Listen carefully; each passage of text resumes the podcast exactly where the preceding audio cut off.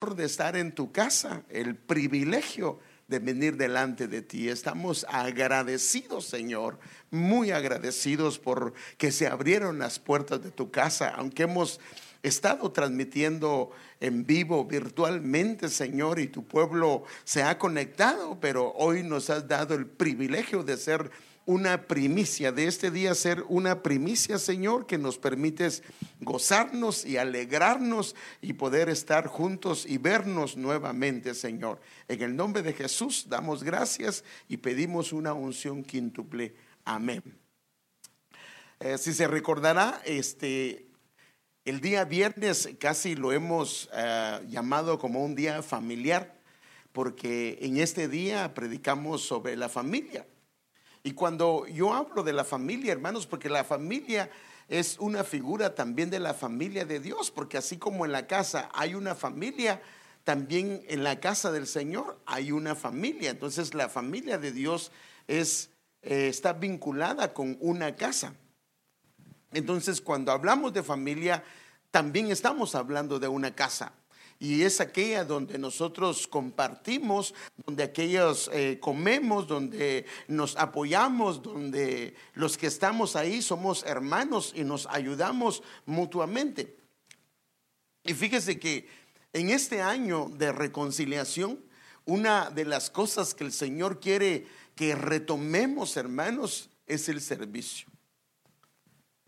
Porque aunque todos en alguna medida hemos servido, algunas veces ya no lo estamos haciendo, o al menos como lo hacíamos regularmente.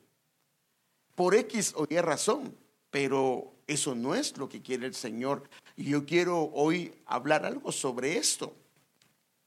Porque aunque es un mandamiento de parte del Señor servir, no es como a veces nosotros lo miramos. Miren hermanos, por ejemplo, cuando la gente habla de los diez mandamientos, la palabra mandamiento se entiende como que o lo haces o lo haces.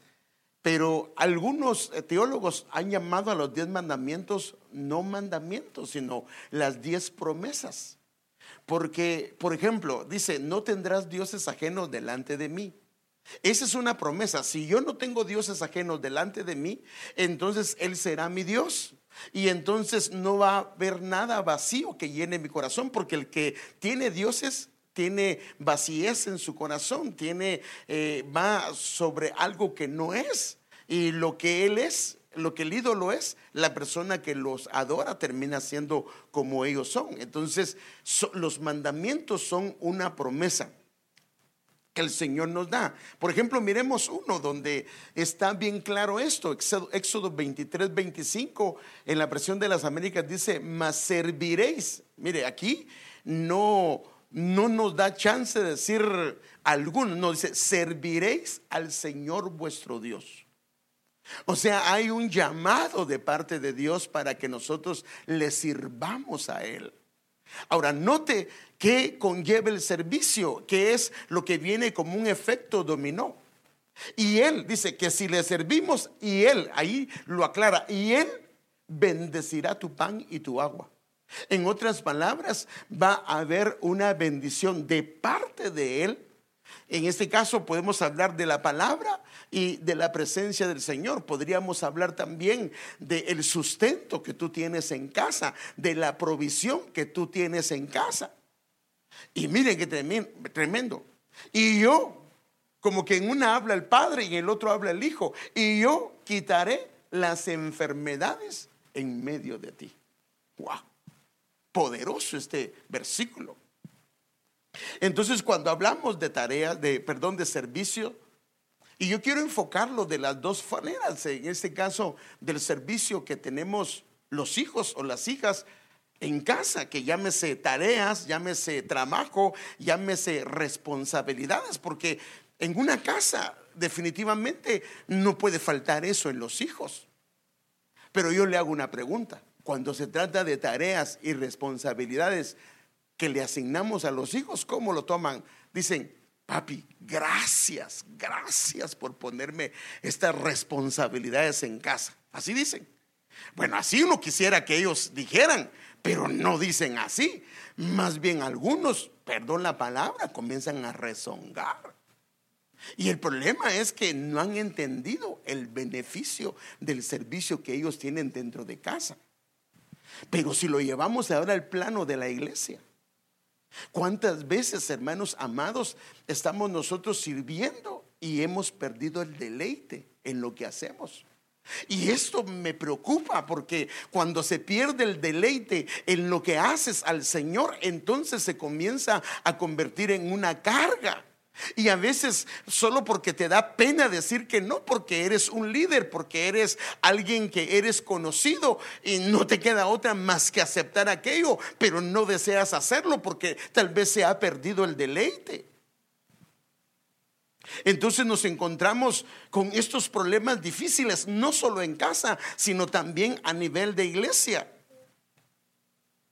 Tal vez inclusive, y no me diga que no, porque tal vez inclusive usted lo experimentó en casa. Tal vez los hijos a veces se sienten como explotados, como usados.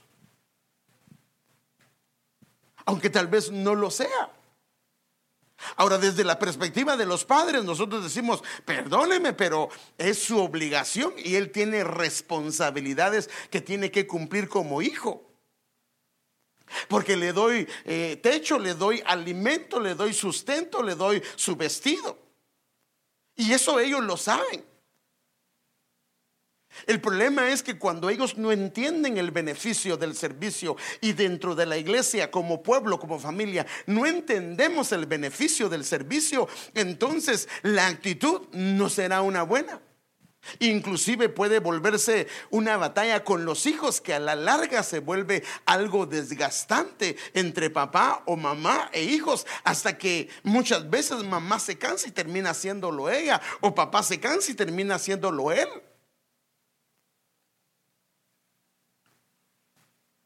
¿O no le ha dicho alguna vez un hijo, es que usted abusa de mí? O mamá o papá.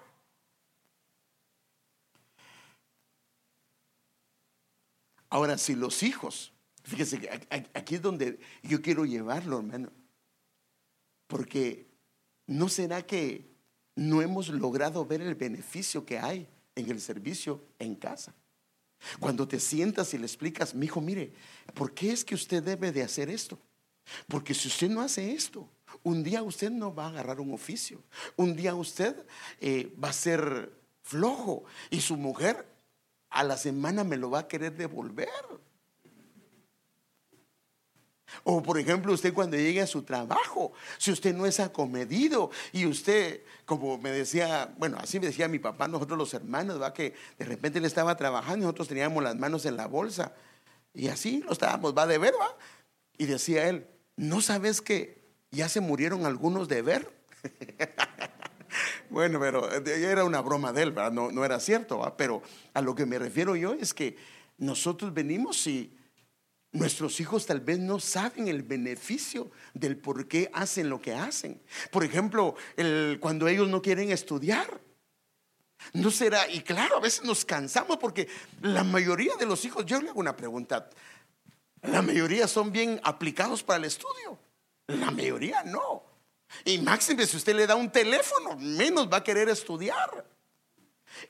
Entonces el problema que tenemos es que batallamos mucho con eso, pero cuando nos sentamos y le explicamos, mi hijo, mire, yo no tienen idea cuánto me he esforzado, he trabajado duro para mantenerlos, porque ya no tengo otra opción. El, eh, lo que yo gano ahorita, usted si estudia y tiene una buena carrera, lo va a ganar, eh, lo que yo gano en un año, usted lo va a ganar en un mes. Va a tener una mejor vida, va a tener un mejor futuro, no va a batallar como hoy estamos batallando. Y, se siente y le enseña al niño, a la niña, y ellos pueden verlo. Y lo mismo pasa en la iglesia cuando entendemos el servicio, hermano, tenemos una actitud diferente. Y yo creo que eso es parte de lo que nosotros no hemos logrado entender. Yo creo nosotros cuando hablo del pueblo del Señor. En base a esto yo quisiera tratar este tema porque estas dos actitudes se pueden ir. O sea, uno puede sentirse en casa como un esclavo, que papá dice, haz esto, haz esto, haz esto, no ve el beneficio y definitivamente muchas veces lo va a hacer de mala gana. Pero cuando se siente como hijo y sabe que hay un beneficio, entonces la cosa es diferente. Por ejemplo, ¿qué es la diferencia en una compañía? Normalmente a los que se le pagan son a los empleados, a los hijos no. Ahora, ¿por qué no se le paga a los hijos? Bueno, a veces se le da un salario, pero no se le paga a los hijos, no se le paga a los hijos porque a ellos les pertenece. ¿Sí o no?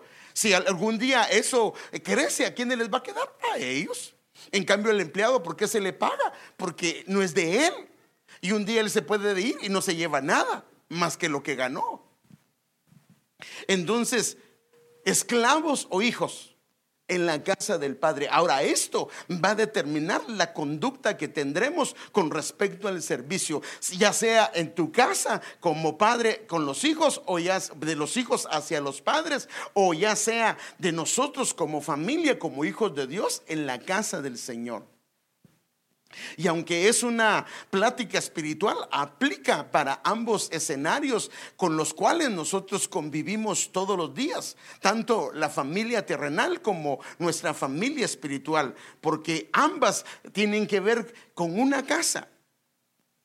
Ahora, si un hijo no ha entendido, llámese un hijo de una casa terrenal, no ha entendido lo que es la responsabilidad, es el servicio, entonces va a haber una batalla y todo el tiempo va a ser una batalla y esto es desgastante. Pero lo mismo pasa en la iglesia. Si un hijo de Dios no ha entendido el servicio y se ve forzado a hacer algo, eso es un problema entonces puede llegarse a sentir que están explotando lo que le están sacando más de lo que él debe de dar. Claro, va a llegar un momento y ese es el deseo que tenemos en esta congregación que la gente, que los hijos de Dios, las hijas de Dios, no trabajen en dos o en tres áreas, a lo más una área, que ahí se desarrollen. Y si quiere pasar a otra área, que pase a otra área. Hoy los hermanos sirven en más de una área porque no hay la cantidad de gente. Eh, o de hermanos dispuestos a servir, pero no es que no tengamos hermanos y hermanas, sino que eh, por alguna razón creo que el servicio, aunque tenemos un concepto general, no lo hemos entendido, porque si lo entendemos, hermano, hermano, nuestra actitud hacia el servicio en la casa del Señor va a cambiar.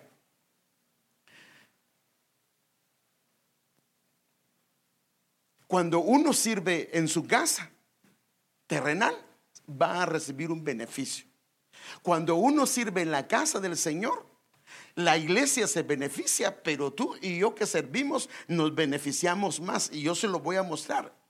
Y esto debemos de entenderlo, porque si no, se corre el riesgo de servir con una actitud que es incorrecta y a la larga puede ser algo que descalifique a alguien en lo que está haciendo. Y aunque somos hijos legítimos de Dios, podemos llegar a servirle con un sentimiento, hermano amado, incorrecto, como un esclavo. Perdóneme, pero cuando el pueblo de Israel salió de Egipto, ¿eran o no eran esclavos ellos? Cuando ya estaban en el desierto, aunque habían sido esclavos, ya no eran esclavos, pero esa mentalidad de esclavitud la llevaban en todo el camino. Y eso les afectó su caminata. Por eso es que eh, nosotros necesitamos ver esto, porque si no, tarde o temprano, esto puede afectar. Entonces, en la Biblia, por ejemplo, de hecho, de aquí salió hace algunos días, leyendo esta historia comenzaron a venir algunos pensamientos a mi corazón. En la Biblia tenemos una historia que es muy conocida de dos hijos que trabajaban en la casa de su padre. Uno de ellos aparentemente era callado, el otro era extrovertido. Uno, fíjese qué tremendo, en su casa se sentía encarcelado y el otro se sentía explotado. Y ahorita va a ver por qué. El encarcelado como se sentía así, él a la primera que tuvo oportunidad pidió los bienes que le pertenecían y se fue afuera. Y el otro, hermano amado, que eh, se sentía esclavo, eh, no se sentía feliz. Entonces, fíjese pues, mire, usted conoce la historia de estos dos porque una de ellas es el hijo pródigo. Usted sabe que uno de ellos en Lucas 15, voy a leer, no toda la historia, sino solo dos versículos o algunos versículos, dice, el hijo menor, el que se sentía como eh, que le estaban limitando su libertad, que él no tenía la libertad que él quería, le dijo al padre, quiero la parte de mi herencia ¿Cuándo? Ahora. Es que me la vas a dar, pero ¿para qué si yo como viejo ya no quiero yo? Ahora, ahora la quiero disfrutar. Antes de que mueras. O sea, que mire, mire qué tremendo hermano, deseándole que, o sea, que él deseaba que muriera el papá para quedarse con todo. Entonces el padre accedió a dividir sus bienes entre sus dos hijos. ¿Y qué pasó? Se llevó el dinero se fue a dar la grande, porque hermano, ese tipo, así dice la Biblia, se fue a dar la grande con prostitutas, así dice la Biblia. Y fue a darse la vida que los límites que le puso papá, él los fue y se fue a hacer. Ahora, ¿qué pasó? Fue a experimentar lo que nunca había experimentado en su casa. Estaba como un esclavo, lo que no fue en su casa. Porque ahora viene y anhelaba la comida de su padre. Y dice, cuando finalmente entró en razón, se dijo a sí mismo, en casa hasta los jornaleros tienen comida de sobra. Y aquí estoy yo muriéndome de hambre. Hasta que llegó a una condición terrible, él entendió lo que era el servicio en su casa. Se dio cuenta que en su casa los siervos vivían mucho mejor que lo que él estaba pasando. Usted sabe que él llegó a anhelar la comida que le daban a los cerdos. Pero por entonces, ¿por qué se fue de su casa cuando lo tenía todo? Porque él no entendió que aunque trabajaba para su padre en la hacienda de su padre, él trabajaba para su propio beneficio, pero no lo vio así. Y ese es el problema, cuando no entendemos que lo que hacemos en el Señor es para la obra del Señor, pero a la larga es para nuestro beneficio, puede pasar lo que le pasó a este joven. Un día él lo iba a heredar todo, y también su hermano, pero él se sentía que estaba explotado. También el hermano era otro que no se sentía bien aunque él se quedó, imagínense, se quedó con su padre, tal vez anheló irse con su hermano. Miremos entonces algunos detalles que la escritura da de cómo el joven que se quedó en casa, el otro eh, quería libertad. Se sentía que lo tenían encarcelado y trocó suelo y hasta ahí se dio cuenta que la casa de su padre era mejor, que aún los jornaleros tenían un mejor lugar que el que él tenía. Ahora el otro se quedó en casa, pero mire, la perspectiva que él tenía. Él se sentía un esclavo. Mire cómo lo dice eh, Lucas 29. Pero él respondiendo en la versión, esta versión se llama israelita nazarena, la versión israelita nazarena. Pero él le respondió a su padre, mira, le dice a su padre, tantos años que te he servido sirviéndote como un esclavo. Entonces, ¿cómo se sentía el que se quedó en casa? Como un esclavo sin desobedecer jamás tus órdenes y nunca me has dado un cabrito para alegrarme con mis amigos. Este joven lo tenía todo. Cuando él trabajaba, porque solo él quedaba, cuando él trabajaba para la hacienda de su padre, ¿para quién estaba trabajando? Para él, si todo le iba a quedar. Pero él no lo pudo ver así, no lo entendió. Entendió su servicio como un esclavo. Y esto lo llevó a tener sentimientos que fueron algo que lo hizo ser infeliz estando en lo que era de él. Imagínense, llegó a tal grado que ni siquiera disfrutaba de lo que era de su padre. No se podía hacer ninguna carnita asada. Y todo le pertenecía. Porque dice, nunca me has dado un cabrito, hermano. ¿Cómo es posible que él le pertenecía a todo y nunca había agarrado un cabrito para hacerse una su carnita asada? Otra versión, mire, esta sí está un poco más fuerte. Mire lo que dice de este joven. Pero él respondió, todos estos años he trabajado para ti como un burro. Bueno, perdón, así dice la versión NTV. Eso no, no, no me eche la culpa a mí porque vea la versión y así dice. Perdóneme, o sea que era un joven conforme, era un joven feliz, era un joven. No, no. Entonces, todo ese tiempo que aquel andaba en parrandas, este estaba descontento, aunque todo le pertenecía. Por eso es que aquí en donde los padres tenemos una responsabilidad con los hijos, para que con la ayuda de nuestro Dios podamos enseñarles a ellos el beneficio del por qué es que hacen lo que hacen, para que ellos sus ojos se le puedan abrir y entonces puedan verlo y digan, Ahora entiendo por qué me dices esto. Y entonces ya no vas a tener que estar jalando y puchando. Porque hermanos, esto es cansado. Especialmente cuando tienes un problema y tienes 10 hijos. Padre Santo. Y a todos los tienes que puchar. Ese padre llega al fin de día o la madre y ya no quiere saber nada.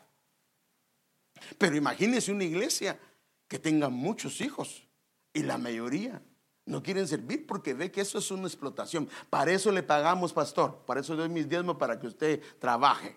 ¿Ya? No. Mire, ¿sabe qué es el problema? Que nosotros pensamos que cuando le servimos al Señor, le hacemos un favor a Él. El favor no lo hacemos nosotros. Y yo lo voy a mostrar porque de hecho quiero, de eso quiero hablar. Entonces cuando le servimos al Señor o servimos en casa, lo hacemos para nuestro propio bien. Entonces, ¿cuál es el cuidado que papá y mamá tienen que guardar? Porque aquí hay un problema. Por ejemplo, en tu casa tú le puedes decir a tu hijo, perdóneme, pero yo así soy el jefe, soy la jefa, así es de que no rezongue. Pues sí, puedes poner tu autoridad, pero si él no ha entendido qué es el servicio, vas a estar batallando, aunque sepan que eres el jefe. Puedes decirle, yo soy la autoridad y qué. Usted no es el tata, yo soy el tata. Eh, bueno, y, si no, y le hace el cincho así, y ahí va pero lo va a hacer con perfección, con diligencia, va a ser lo básico, lo mínimo. Yo tengo derecho, yo soy su padre o yo soy su madre, ¿y qué? Yo tengo una posición mayor, usted no es, usted no es mayor, usted es menor que yo, hermano. Ese, tenemos que tener cuidado porque podemos tomar una actitud así y los hijos, si son pequeños, lo van a hacer, pero ya cuando comienzan a crecer, se nos pueden poner como gallitos de pelea, hermano. ¿O nunca se le ha puesto su hijo así? ¿No? Ah. ¿O no me está diciendo la verdad? ¿O tiene unos hijos que, que Dios los bendiga, hermano? Qué bueno, qué bueno. Bueno, gloria a Dios por eso. Entonces tenemos que dialogar con ellos. Tenemos que enseñarles con la escritura, cuál es el beneficio de lo que ellos hacen en casa, por qué es que debes de ayudar a tu hermano. Mi hijo, un día tú vas a tener hijos, ¿te gustaría que tu hermano le ayude a tu hermano? A su, a su hermano. Mi hijo, un día vas a estar en un trabajo, cuando tú le ayudas, estás habilitando que en el trabajo alguien te eche la mano. Y así, hermano. Porque si no han entendido esto, entonces para ellos va a ser muy difícil lo que hagan. Entonces, si un hijo no logra ver, fíjese, pues qué tremendo, el beneficio que hay en lo que hace, si un hijo de Dios no logra ver el beneficio del servicio en la iglesia, es como que si, es como que si quisieras que te ayude uno que está muerto. Ahora, agarra un muerto y dígale, ayúdame a barrer. Y se lo pone aquí al hombro. Y hazle así, mira, así se hace. El otro solo le hace así, va. Pues es lo único que hace. Entonces el otro mejor lo hubiera hecho él, porque ahora se cansó de cargar al otro, el otro ni lo hizo bien. Y entonces, fíjese, es que esto es lo que dice el mismo padre hablando de su hijo. Mire lo que dice él. Lucas 15, 32. Como no, ¿Cómo no íbamos a hacer fiesta? Le dice al hijo mayor y alegrarnos por el regreso de tu hermano. O sea que este estaba perdido estando en casa. Es como si hubiera muerto, pero ha vuelto a vivir. O sea que estaba en casa, pero no lograba ver, no lograba entender. Y entonces como no lograba ver, hermanos, batallar, jalar a alguien así es muy difícil. Inclusive dice que era como un perdido. Por eso es que dice, cuando él volvió en sí, cuando regresó, cuando sus ojos se abrieron. Entonces, ese es el trabajo de nosotros los padres, que los ojos de ellos se puedan abrir. Porque si lo logran ver, hermano, no vas a batallar tanto. Qué difícil es que sirvan aquellos que están dormidos. Si ellos están perdidos en su manera de pensar, hermanos, es difícil que ellos hagan lo que tienen que hacer en casa. Entonces, la falta de lo que es la comprensión del servicio llevó a este joven, imagínense qué tremendo, llevó a este joven a salir de casa y tuvo que tocar fondo. ¿Era la voluntad de Dios que él comiera comida de los cerdos, hermanos? Era el deseo de Dios, era el deseo del Padre. Pero como este joven no cambió su perspectiva, no lo pudo ver, le tocó vivir esa experiencia propia y fue a comer comida de cerdos. Y cuando regresó, ya no regresó con el deseo de agarrar un buen lugar, sino que lo que le dieran. Sus ojos fueron abiertos y entonces él tuvo una actitud distinta. Ahora, lo mismo le pasó al apóstol Pedro. Él de alguna manera perdió su rumbo, perdió su camino. Y fíjese qué tremendo.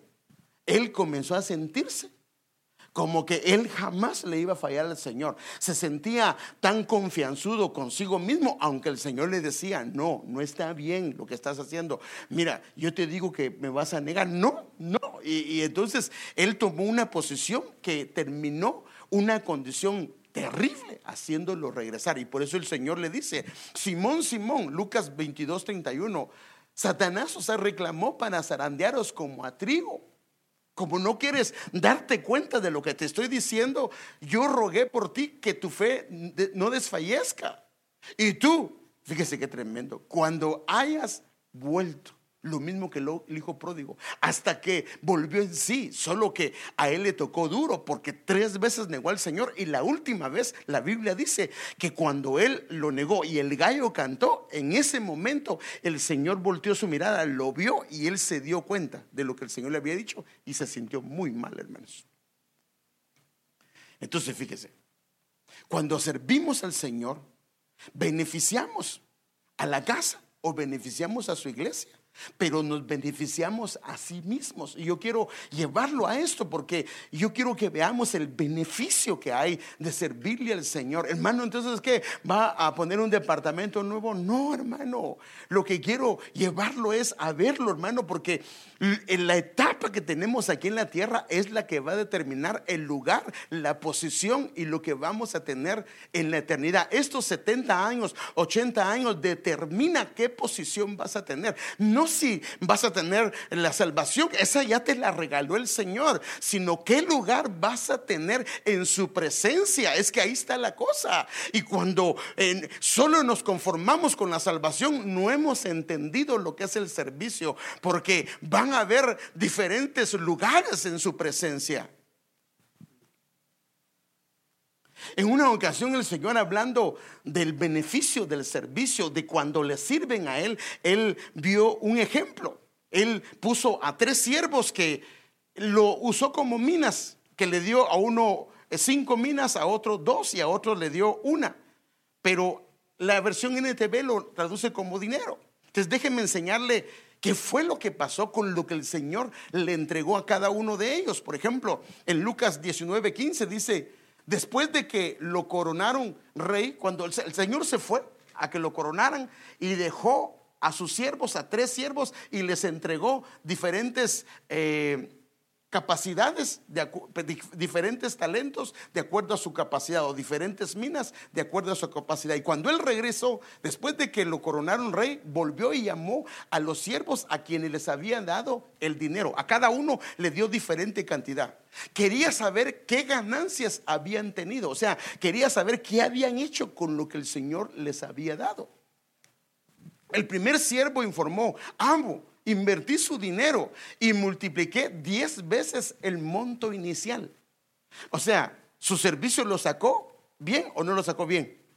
Sí, porque él vino y trabajó para el Señor. Ahora, mire, pues, aquí es donde quiero que comencemos a ver esto. ¿Qué le dice el Señor? Bien hecho, exclamó el rey. Esta parábola representa a Cristo. Eres un buen siervo. Has sido fiel con lo poco que te confié. Así que como recompensa serás gobernador de 10 ciudades. Ahora, note esto, note esto. Le dieron cinco minas perdón, le dieron 10 minas. Él las administró, entregó lo que, perdón, le dieron 5 minas, entregó 10, las administró, hizo su servicio bien. Y cuando viene el Señor, le entrega 10 y el Señor le dice, ahora en mi presencia vas a tener un lugar de autoridad y vas a gobernar. Ahora, note esto, el servicio acá a él le dio una posición diferente en el reino. Y por eso él dice, ahora gobernarás 10 ciudades. El siguiente siervo informó, amo, invertir su dinero y multipliqué cinco veces el monto original. Bien hecho, exclamó el rey, serás gobernador de cinco ciudades. O sea, note cómo el Señor a cada uno de ellos sirvió en algo y ahora viene el Señor y lo pone en algo mucho mayor. Ahora, un gobernador es alguien que tiene una posición de honor, una posición que no le va a faltar nada. Como haga de cuenta el presidente, haga de cuenta los gobernadores de una ciudad, tienen todo a su mano. Entonces, le dieron poco para ponerlo en mucho más. Pero por eso dice que al que es fiel en lo, en lo poco, en lo mucho se le pondrá. Pero hay un tercer siervo que tiene una actitud negligente con respecto al servicio, porque tiene una perspectiva mal de su Señor. Y entonces quiero que lo vea, hermano. El versículo 20 del capítulo 19. Pero el tercer siervo trajo solo la suma original y dijo, amo, escondí su dinero para protegerlo. Tenía miedo. Mire, mire, ¿de quién tenía miedo? Del Señor. O sea, no lo miraba como su padre, sino lo miraba como un amo cruel. Tenía miedo porque usted es un hombre muy difícil de tratar. Que toma lo que no es suyo. Mire qué tremendo, hermano. Y cosecha lo que no sembró. Este concepto está tan equivocado. Pero esta actitud puede ser algo que se dé en una persona que su don, que su talento lo ha escondido. Claro, si la persona está en un proceso de limpieza y de purificación, tiene que estar su odre renovándose. Pero pasan 10 años para que un odre se renueve, se renueve. No. Entonces, ¿no será que alguien pues, el de cinco minas no lo escondió, el de dos no lo escondió, el de una, al que menos le dieron, escondió su mina.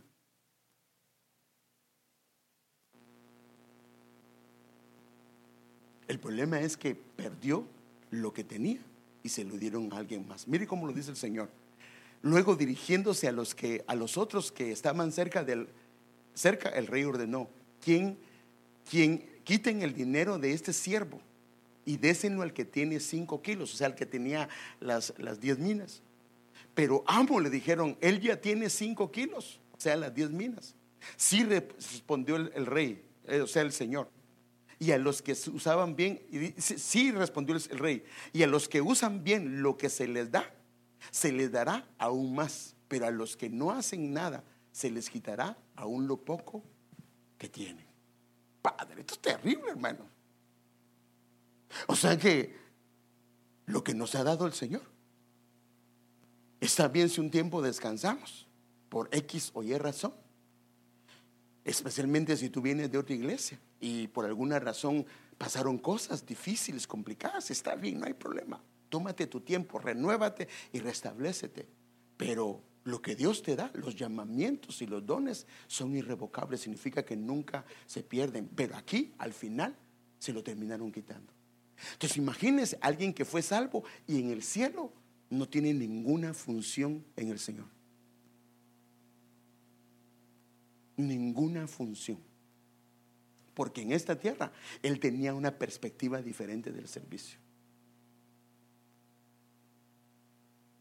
Entonces los que siguen, sirven y permanecen en Él, Dios les promete algunas cosas. Y yo quiero enfocarlo a la grandeza del servicio y por qué debemos de servir al Señor. Mire, que dice Lucas 29, 22, 29 al 30 en la versión textual. Yo pues os asigno un reino. Mire, a los que permanecen con Él, a los que están con Él, a los que le sirven. Porque note esto, mire, esto ya le hablé una vez un tema que se llama la disposición de corazón. Yo le expliqué que cuando uno está de pie es como estar dispuesto. El Señor tiene multitud de ángeles que están de pie delante de Él. Pero no todos están sirviéndole en ese momento, pero a todos se les toma en cuenta porque ellos están de pie, su corazón está dispuesto. Solo es que le digan y lo hace. Entonces, aquí dice, yo pues os asigno un reino como mi padre me lo asignó, para que comáis y bebáis a mi mesa en mi reino. Hermano, perdóneme, estar sentado en la mesa del Señor ha de ser algo hermosísimo, hermano, ¿sí o no? Y yo, y dice, y os sentéis en tronos para juzgar, o sea, para poder gobernar. Entonces, el servicio al Señor, cuando comenzamos a verlo desde la perspectiva del cielo, es la mejor inversión de tu vida. Quiero decirle algo. Quiero llevarlo de una manera terrenal para explicar algo celestial. Una compañía en esta tierra, buena compañía, eh, muy buena compañía, tal vez a un empleado le paga de 25 a 50 dólares la hora, ¿sí o no? Una compañía así de prestigio a un empleado. No de los altos, pero un empleado normal. Si esa persona viene y trabaja más de ocho horas, ¿qué hacen con esa hora que trabajó extra? Le pagan un tiempo y medio, ¿cierto? O sea que si la hora se la pagaban a 50, ¿a cómo le terminan pagando la hora extra? A 75 dólares. ¿Sí o no? Aparte de eso, él tiene beneficios, tiene aseguranza, tiene una cantidad de cosas. Ahora imagínense, estas son las compañías de esta tierra que le sirven a una compañía terrenal. Cuando tú le sirves al Señor, si eso lo hace el hombre, escúcheme bien, si eso lo hace el hombre, ¿usted cree que Él no?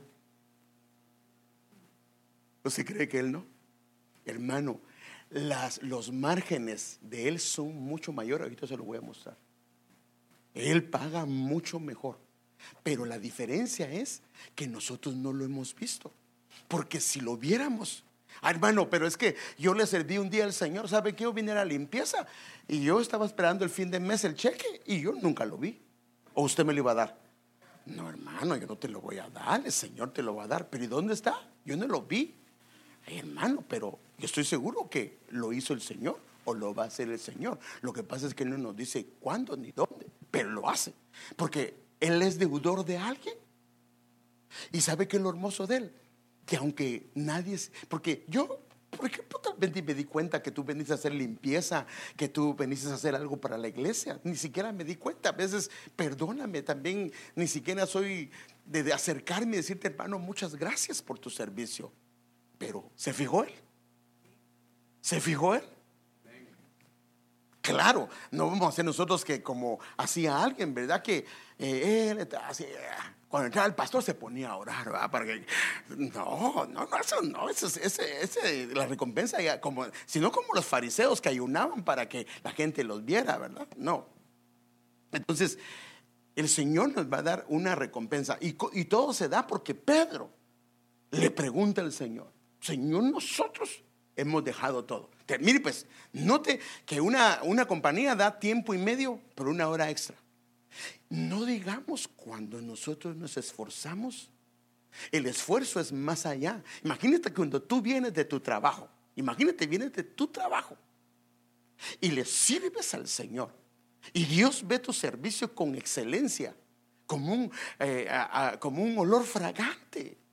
¿Tú crees que el Señor no te va a recompensar? Mire lo que dice Pedro, porque Pedro le pregunta con respecto a esto. Dice eh, Mateo 29, 27 en la versión pechita, dice, pero Pedro le respondió diciendo, mira, nosotros Lo dejamos todo para seguirte. En la versión código real dice para servirte. ¿Qué pues obtendremos? O sea que eso no es malo, pensar que el Señor nos va a bendecir. No, hermanos, que usted lo debe hacer sin esperar nada a cambio. ¿Quién dice? ¿Quién dice si, la, si Pedro dice, bueno, nosotros hicimos esto, ¿qué vamos a obtener? Claro, no venimos con esa actitud, pero es obvio que se da. Y mire la respuesta del Señor. Jesús le dijo, este es el Señor hablando. De cierto les digo que ustedes que me han seguido, o sea, me han servido, en la nueva edad, la nueva edad aquí en la Biblia es el milenio, cuando Él venga y Él va a ser el rey sobre toda la tierra. Cuando se siente el Hijo del Hombre en el trono de su gloria, ustedes se sentarán también sobre doce tronos y juzgarán a las doce tribus de Israel. O sea que a los que sirven les asegura que van a entrar en su era milenial. Mire qué privilegio, hermano. Qué recompensa la que el Señor da.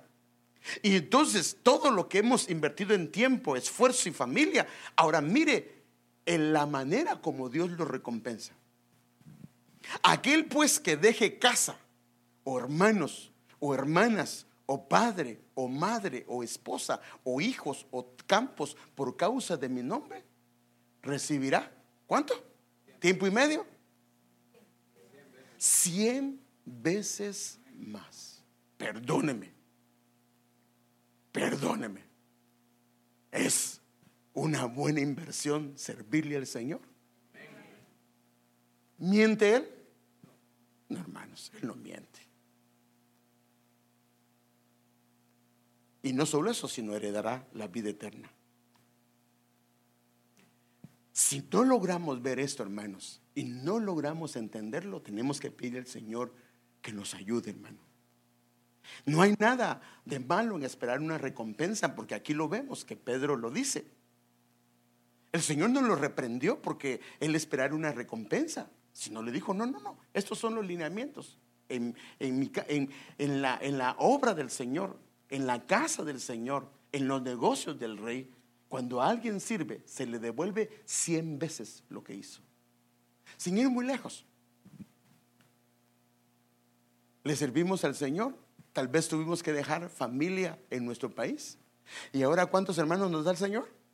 ¿Cuánta familia tenemos? Tenemos un montón, hermanos. ¿O no? ¿A quiénes miras más? A veces a tu propia familia no la miras tan seguido como a los hermanos de la iglesia. Entonces, fíjese.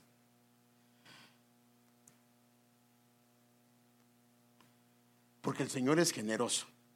Ahora, quiero llevarlo a algo. Esta parte, heredará la vida eterna. En la Biblia Código Real dice, recibirán en esta edad presente, en el milenio, mucho más y en el mundo por venir, derecho a la resurrección en gloria. Esta resurrección en gloria posiblemente es la resurrección de la novia, porque tiene que ver con el servicio. Entonces esto debería de cambiar nuestra perspectiva de cómo le servimos al Señor. Imagínate, aquí lo hacen, si hacen algo para el Señor, el Señor lo recompensa cien veces. Imagínate cuando alguien viene y comienza a servirle con amor, con pasión, con deleite. Qué hermoso es cuando alguien lo puede hacer así, que se siente feliz de hacerlo. La parte final de este versículo es lo que me preocupa a mí. Porque, ¿cuántos años llevamos en el Evangelio? Algunos llevamos muchos años. Y muchos tenemos el problema que estamos viviendo de lo que hicimos hace muchos años. El asunto no es lo que hicimos, sino lo que estamos haciendo. Porque entonces mire lo que dice el Señor con respecto a esto. Porque muchos primeros serán últimos. Y los últimos, primeros. ¿Qué pasó? Empezaron bien y estaban, era un deleite servir al Señor y los ponían aquí, los ponían allá y con gusto. Pero rápido que mi hermano ni agradece lo que hace. El pastor nunca dio gracias porque yo puse este rótulo, porque puse esto, porque vine. Y hermano, si espera la recompensa mía, perdóname, te vas a quedar esperando hasta el día del juicio. Pero el Señor no tardará. Pero el asunto es que muchos primeros algo pasó y perdieron esa emoción, ese deleite, y entonces se convirtieron en últimos. Y los primeros vienen con un deleite y se convierten en primeros. Entonces, en mi manera de ver, creo que la iglesia, en su mayoría, no hemos entendido lo que es el servicio. Porque, hermanos, si eh, entendemos lo que es el servicio al Señor de la perspectiva del cielo, entonces, que yo creo que estaríamos delante del Señor, por favor, Señor, Permite que te pueda servir. Hazme un em, espacio en tu obra donde te puedo servir. Donde hay, Señor. No me dejes que me quede sentado. No me dejes. Ayúdame a poderte servir. Y yo creo que los hermanos se acercarían o al pastor o al líder diciéndole, pastor, por favor, eh, en cuenta, ¿dónde puedo servir? No, no, sea, no sea mala onda, por favor, póngame en algún lugar. No, así no le diríamos, No, no, no, pastor, por favor. Yo no estoy acostumbrado. Fíjese, fíjese que, qué tremendo, hermano. ¿Sabía usted esto? Que si una mano, haga de cuenta que usted, por eso es que cuando una persona ha recibido una fractura, le ponen un yeso y la mano queda inmóvil, porque la idea de que quede inmóvil a través del yeso es que los huesos peguen. Pero ¿por qué solo un mes y no más de eso? porque más de ese tiempo es peligroso. Porque aunque la mano está recibiendo, perdón, el brazo está recibiendo sangre del cuerpo, del corazón, de las áreas donde fluye la sangre, si esa mano, aunque esté viva, no la mueve, más de un tiempo, ya no la va a poder menear, se queda tiesa. De ahí ya no se puede menear. ¿No será que estamos vivos porque la sangre del Señor nos lavó, pero nos hemos inmovilizado? Lo que el Señor nos dio está paralizado. Hermanos, ¿crees tú que Dios te trajo a este lugar solo para tenerte sentado? Ay, entonces hermano no nos quiere acá. No, hermano. Dios, imagínese una persona que predica que solo hay cinco. Pues uno se siente feliz cuando hay más. Pero yo tengo la responsabilidad de decirte que Dios no te llamó para estar sentado, te llamó para usarte dentro de su obra, porque todo lo que haces aquí va a determinar la posición que vas a tener. Y entonces si eso lo entiendes, entonces vas a medir con el líder de servidores, el líder de alabanza, el líder de maestros. Hermano, por favor, déjame hacer, déjame participar. Dime cómo, qué tengo que hacer. Dime, dime qué debo de hacer para poder este, servir dentro de el ministerio donde tú estás. Yo quiero servir. Cuando una persona viene así, no pone condiciones, hermano. ¿O sí? Bueno, mire, yo, hermano servidor encargado, eh, líder de servidores, eh, yo quiero servir, pero primero explíqueme eh, cuáles son los horarios de servir. Hermana, fíjese que como empezamos el servicio los domingos a las 10 de la mañana, usted tiene que venir una hora antes. Ah, no, no, no, no, no, no, no, no, no. Ah, ni en mi trabajo llego tanto tiempo ¿Será que conmigo no puede ser una excepción? Porque mire el líder que va a tener, mire, mire, perdón, la persona que va a estar en la puerta, sonriente. Mire, los hermanos cuando me vean van a decir, wow, Ah, permítame, hermano, vamos a ver qué hacemos, o hermano, voy a ver qué hacemos para darle un chance de que venga 15 minutos antes. No, si quiere servir y entiende que cuando le sirve, le sirve al Rey de Gloria. Le dice, hermano, venga una hora antes. Amén, hermano. Amén, hermano. Gloria al Señor. Hermano, tiene que irse después. Amén, hermano porque lo vamos a hacer para el Señor. Imagínese alguien que ha entendido eso. Entonces cuando comienza a servirle a los hijos de Dios, él sabe que le está sirviendo a los príncipes del cielo. Qué hermoso es cuando lo ve venir, no dice, este otra vez, la gran... No, sino ahí viene un príncipe del Señor, una princesa del Señor. No, vos mereces tan bravo que vienes, hermano. No, ese hermano es serio porque de plano es de esos valientes guerreros del Señor. Y así ha de decir, hermano. Entonces ve, entonces lo ponen a, servir en, los baños, en donde sea. Hermano, a los niños no los ve como, la que batalla! No, estos son futuros siervos o siervas del Señor. Porque si no he entendido y pone peros y pretextos, claro, si alguien está enfermo, si alguien está pasando por dificultades, tiene que tomar su tiempo. Pero si Dios te ha traído a la casa del Señor, tienes tus dones y tus talentos y no los pones al servicio y pones condiciones. Eh, bueno, me gustaría estar en la alabanza, pero yo quiero que me ponga de director. Ay, ¿por qué, hermano? Porque así estaba yo. Yo no voy a bajar de nivel si no, hermano, ¿sabes qué? Primero comienza a venir. No, no, no. Y no me ponga allá porque ahí me baja la pantalla. ¿Y por qué no me quieren ver? Miren, que los hermanos me miren. Si por eso me arreglo tan bien. Póngame a la par del rótulo, a la par de Andreita para que, o a la par de Héctor para que, porque, y, por qué la cámara la cambiaron y ahora no la, tienen allá y ahora por qué no nos, enfocan a otros? Se avergüenzan de nosotros. No, no, no, hermano, nada de eso, nada de eso, nada de eso. Nada de eso. Hermano, es que fíjese que para que usted empiece allá o empiece acá, tiene que pasar por las instrucciones básicas. ¿Por qué? ¿Por qué? Si yo llevo 20 años en el Evangelio. Sí, sí, hermano, pero es que queremos que sepa por qué es que hacemos las cosas. Entonces el Señor dice a través del apóstol, todo lo que hagáis, hacerlo de buen ánimo. ¿Cómo debemos de hacer las cosas? De buen ánimo como para el Señor y no para los hombres, sabiendo que del Señor otra vez recibiréis la recompensa, fíjese pues, de la herencia a Cristo el Señor pis. Entonces, una buena actitud y un estado anímico, anímico correcto es el que hace que el Señor nos recompense. Porque si no tenemos una buena actitud en lo que hacemos, es peligroso. Miren, perdón hermano, si realmente no deseamos trabajar en un lugar, es mejor sentarnos, porque una mala actitud no es bueno. Perdón que le tengo que enseñar este versículo, pero le estoy hablando del servicio al Señor y este versículo es muy fuerte, pero se lo tengo que enseñar. Jeremías 48, 10, en la primera parte del versículo dice, maldito el que haga con negligencia la obra de Jehová.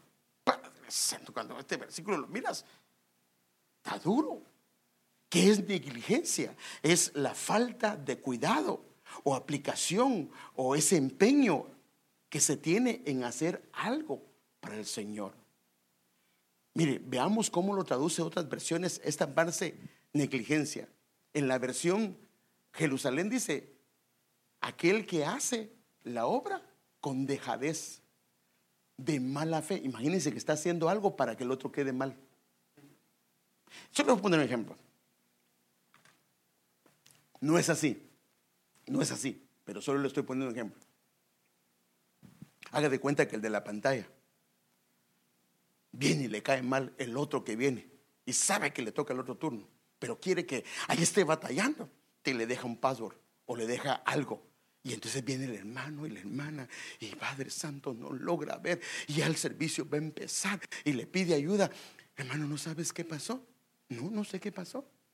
Y él sabe que le dejó algo que le está estropeando el programa. Eso sería de mala fe, ¿sí o no? Porque le cayó mal el hermano, le cayó mal el hermano y quiere hacerlo ver mal. Que lo hace con engaño, que lo hace, hermano, de mala gana. Que lo hace con, eh, que no lo hace con gusto, que lo hace con flojera, hermano. Mire, perdóneme, hermano, perdóneme. Es bonito que pasemos a danzar aquí adelante. Pero si voy a pasar aquí.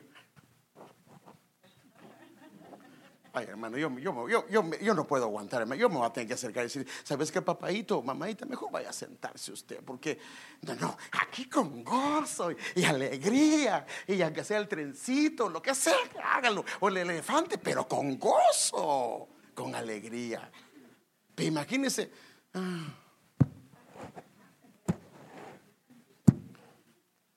Yo, creo que es mejor sentarlo, porque eso no va a ser bueno. Fíjese que yo cuando tenía eh, mis hijos pequeños, hermano, nosotros nos poníamos a adorar al Señor y yo abría mis ojos y miraba cómo estaban. Porque yo les decía a ellos, Él no merece que tengamos una mala actitud. Él ha hecho tantas cosas por nosotros y lo menos que merece es que lo adoremos con todo nuestro corazón. Yo sé que venimos cansados, pero fíjese hermano que cuando venimos cansados, mire, si aprovechamos cuando estamos cansados, cuando estamos atribulados, cuando el día ha sido peor, si vienes con la actitud correcta, ese va a ser uno de los mejores servicios de tu vida. Porque el Señor recompensa. Bueno, entonces mire, pues solo con eso termino. En Cristo hay una ah, riqueza inagotable para los que le sirven. La Biblia es clara, hermano, que Él en la cruz nos heredó, porque Dios lo hizo todo por medio de Él. En Colosenses 1.16 dice, porque por medio de Él Dios creó todo lo que existe en los lugares celestiales y en la tierra. Hizo todas las cosas que podemos ver y las que no podemos ver, tales como tronos, reinos, gobernantes, autoridades del mundo invisible. Todo fue creado por medio de Cristo y para Cristo. Por eso el apóstol Pablo dice así, mire, pero ahora, en la Hebreos 1.2, pero ahora, en estos últimos tiempos, Dios nos ha comunicado, nos, lo ha, nos lo ha comunicado por medio de su Hijo, el mensaje, porque por medio de Él, Dios creó el universo y lo hizo dueño de todas las cosas. O sea que el que va a heredar es el Señor Jesús, porque a Él le pertenece todo. Y entonces Pablo nos dice qué es lo que Él hace con ellos.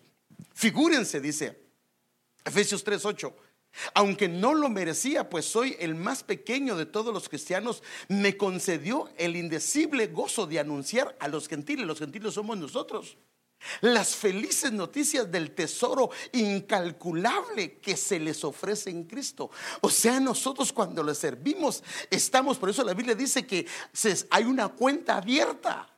Hay una cuenta abierta. Estamos acumulando para toda la eternidad. No solo acá, en esta tierra hay promesa de 100 veces más. Mire, si alguien no ha aprendido lo que es el diezmo y lo siente como una carga, no ha aprendido lo que es el diezmo. El diezmo es una bendición. Mire, yo cuando empezamos la obra me daba pena recoger el diezmo porque yo tenía mi compañía y de alguna manera podía sostener la obra. Y no recogí diezmos, no sé si por tres o seis meses, no recuerdo. Hasta que vino un pastor y me dijo, estás inhabilitando al pueblo para que sea bendecido. ¿Por qué? Si estoy haciendo algo. No, no, eso es orgullo de tu parte. El pueblo cuando no diezma, lo estás inhabilitando para que las ventanas no se abran. Entonces cuando yo no diezmo, es porque no he entendido lo que es el diezmo. Entonces, si somos hijos, somos herederos. Herederos de Dios y coherederos con Cristo. Pues si ahora sufrimos con Él, también tendremos parte en su gloria. Pasa, Andrea. Entonces, fíjese. Que el Señor permita que nuestros ojos se puedan abrir para que podamos ver que en Cristo hay tantas cosas que en esta tierra hemos sido mandados. Fíjese pues, para que trabajemos, sí. Para que tengamos beneficio para sostener nuestra familia, sí. Pero todo lo que... Miren, miren, usted puede graduarse de las carreras más grandes que hay. Va a tener un buen salario. La familia va a vivir bien. Pero ¿cuántos años? ¿Cuántos años? Si tiene un buen trabajo, un doctor, por ejemplo, 70, 80 años vivió como rey. Pero luego se va al cielo. ¿Qué tiene allá? ¿De qué le sirve al hombre que gane el mundo y pierde su alma? Entonces, fíjese pues, pero si le servimos al Señor en estos 70, 80 años, el tiempo que el Señor nos dé, hermanos, vamos a tener lugares que no te imaginas en su presencia. Aquí nos va a recompensar el Señor. Pero el asunto es que esta es la escuela donde nos califican qué lugar vamos a tener en Él. Entonces tus dones se te han sido dados. Tus talentos se te han sido dados. ¿Qué vas a hacer con ellos? Mira lo que hizo ese joven. Lo guardó. Lo guardó. Y no le agradó al Señor.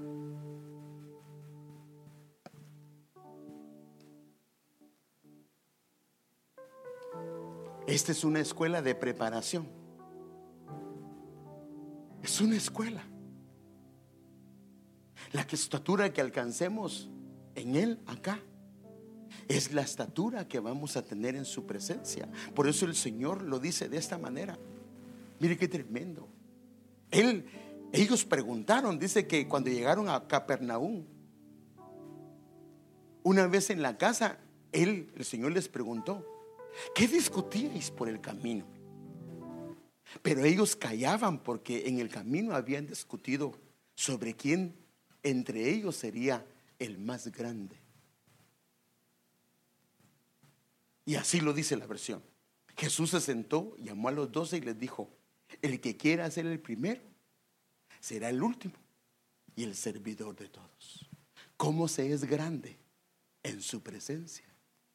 Es sirviendo, sirviendo. Ahora,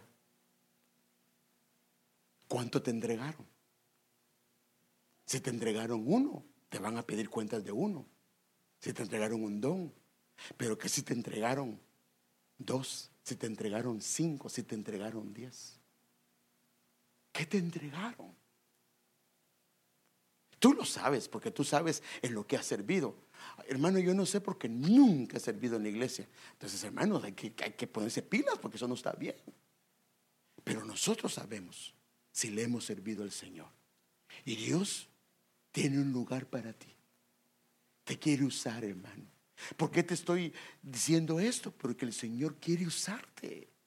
El Señor quiere que le sirvas. Ahora, fíjese, yo entendí esto, hermano. Contaba, le contaba a unos hermanos que a mi esposa y a mí nos había hablado el Señor hacía mucho tiempo que íbamos a servirle en el ministerio. Pero, Padre Santo, ¿qué pasó? ¿Querés que termine? No. Fíjese, fíjese. ¿Me estás llamando la atención? No. ¿Me equivoqué en algo? No. Ah, vaya. Entonces, fíjese, fíjese, hermano. Ya se me olvidó, me perdí el hilo y hombre. Padre, ¿qué le estaba diciendo? Me distrae la Andrea. Oh, nos había llamado el Señor y pasaron los años, los años, los años, los años. Y hasta perdí la esperanza de que el Señor nos había llamado. Es más, con mi esposa dijimos, bueno, tal vez a nosotros no era, sino eran nuestros hijos. Y fíjese qué tremendo. Y el Señor, en su misericordia, decidió llamarnos. Yo tengo 58 años y el Señor me llamó hace 6 años, a los 52 años. ¿Sabe cómo me sentí yo? Me sentí como aquellos siervos que el Señor salió a llamar a unos a las 6 de la mañana a otros los salió a llamar a las nueve. A otros los salió a llamar a las doce. A otros a las tres de la tarde. Y hubo un último grupo que era a las cinco de la tarde. O sea que el trabajo de ellos iba a ser de una hora. Lo tremendo de esto es que cuando el Señor recompensó, les dio a los de una hora lo mismo que los que trabajaron desde las seis de la mañana. Ahora, ¿cómo cree que estaban esos de las 6 de, la, las 5 de la tarde? Así. Eh, ni No, le echaron ganas, hermano. Tal vez, hermano, tal vez no hace, no falta mucho para la venida del Señor.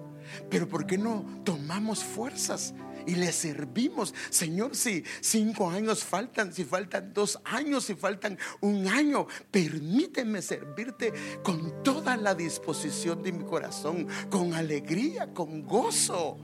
¿No será que por eso dejó esa parábola? Tal vez Él nos vio hace mucho tiempo y dijo, tal vez son los siervos de la última hora. Y aunque sea un poquito, tal vez tuvimos tiempo de servirle, pero por X o Y razón, por fracasos de la vida, por situaciones que nos pasaron, no pudimos. Pero ahora que estamos oyendo este mensaje, no podemos servirle. ¿Acaso no hay áreas en las que podemos servir? ¿Habrá alguna área en la que no podamos servir? Hermano, ¿habrá alguna parte del cuerpo que no sea útil en el cuerpo? Ni la uña, aunque sea una uña del pie que está toda fea. Pero hermano, le guarda uno sus piecitos para que cuando pegue con una piedra no se le vaya todo el dedo. Ahora fíjese que nada hay en nosotros, en un cuerpo, que no sea útil. Si tú eres hijo de Dios, eres útil. Tus dones, tus talentos son necesarios en la obra del Señor. Bueno, hábleme pues y a, ver qué hago. No, no así, así no. Sino, yo quiero servir. ¿Dónde puedo servir? Ahora, si vienes, bueno, está bien, está bien, pero póngame a predicar, pues, porque no quiero nada más. A la gran no, no. Bueno, está bien que voy a trabajar con los servidores, pero que no se le ocurra ponerme enfrente de los baños, porque a veces usted no sabe que cuando salen algunos y. Eh, o me dé dos spray. No, tampoco. No. Donde el Señor nos quiera poner. Amén, hermanos. En ese día habrá una diferencia entre el que le sirvió y no lo hizo. Mire cómo lo dice el Señor. En Malaquías 3:17. En ese día que estoy preparando, día, dijo Jehová de los ejércitos, ellos serán mi propiedad atesorada porque vienen recompensados. Seré tierno con ellos como un hombre es tierno con el hijo que qué? Que le sirve. Ustedes llegarán a ver la diferencia entre los justos y los malvados, entre el que le ha servido a Jehová y el que no le ha servido. O sea que si hace una diferencia entre el que le sirve y no le sirve, sí hace una diferencia. Pero, hermano, todo ese tiempo he perdido, no importa. El Señor puede devolver lo que se comió el pulgón, el revoltón, el saltón, todo lo puede devolver. En una noche la vara reverdeció. Hermanos, cuando le servimos al Señor con un corazón agradecido, con, con todo nuestro ser, Él valora las cosas diferentes. Aquellos hombres estaban echando muchas monedas, muchas monedas. Y aquella mujer solo echó dos. Y ella dijo, esta echó más que todos aquellos. Porque lo echó con todo su corazón. Si lo que haces lo haces con todo tu corazón, el Señor pesa los corazones y lo recibe como un olor fragante. Si has estado sentado porque ya te acomodaste, hoy le puedes decir al Señor, ayúdame.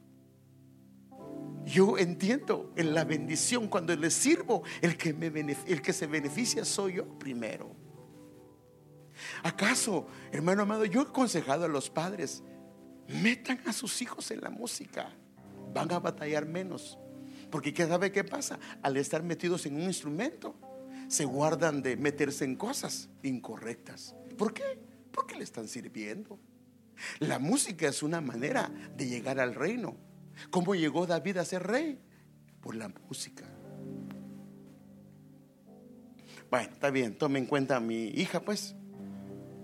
Pero me la ponen, ¿verdad? Porque si me la van a dejar, no, no, no, porque no podemos poner a alguien si primero, hermano, yo para que, yo se lo he dicho a Andrea, eh, no es decisión de ella. Por favor, no pongas a nadie que abajo no lo mires adorando.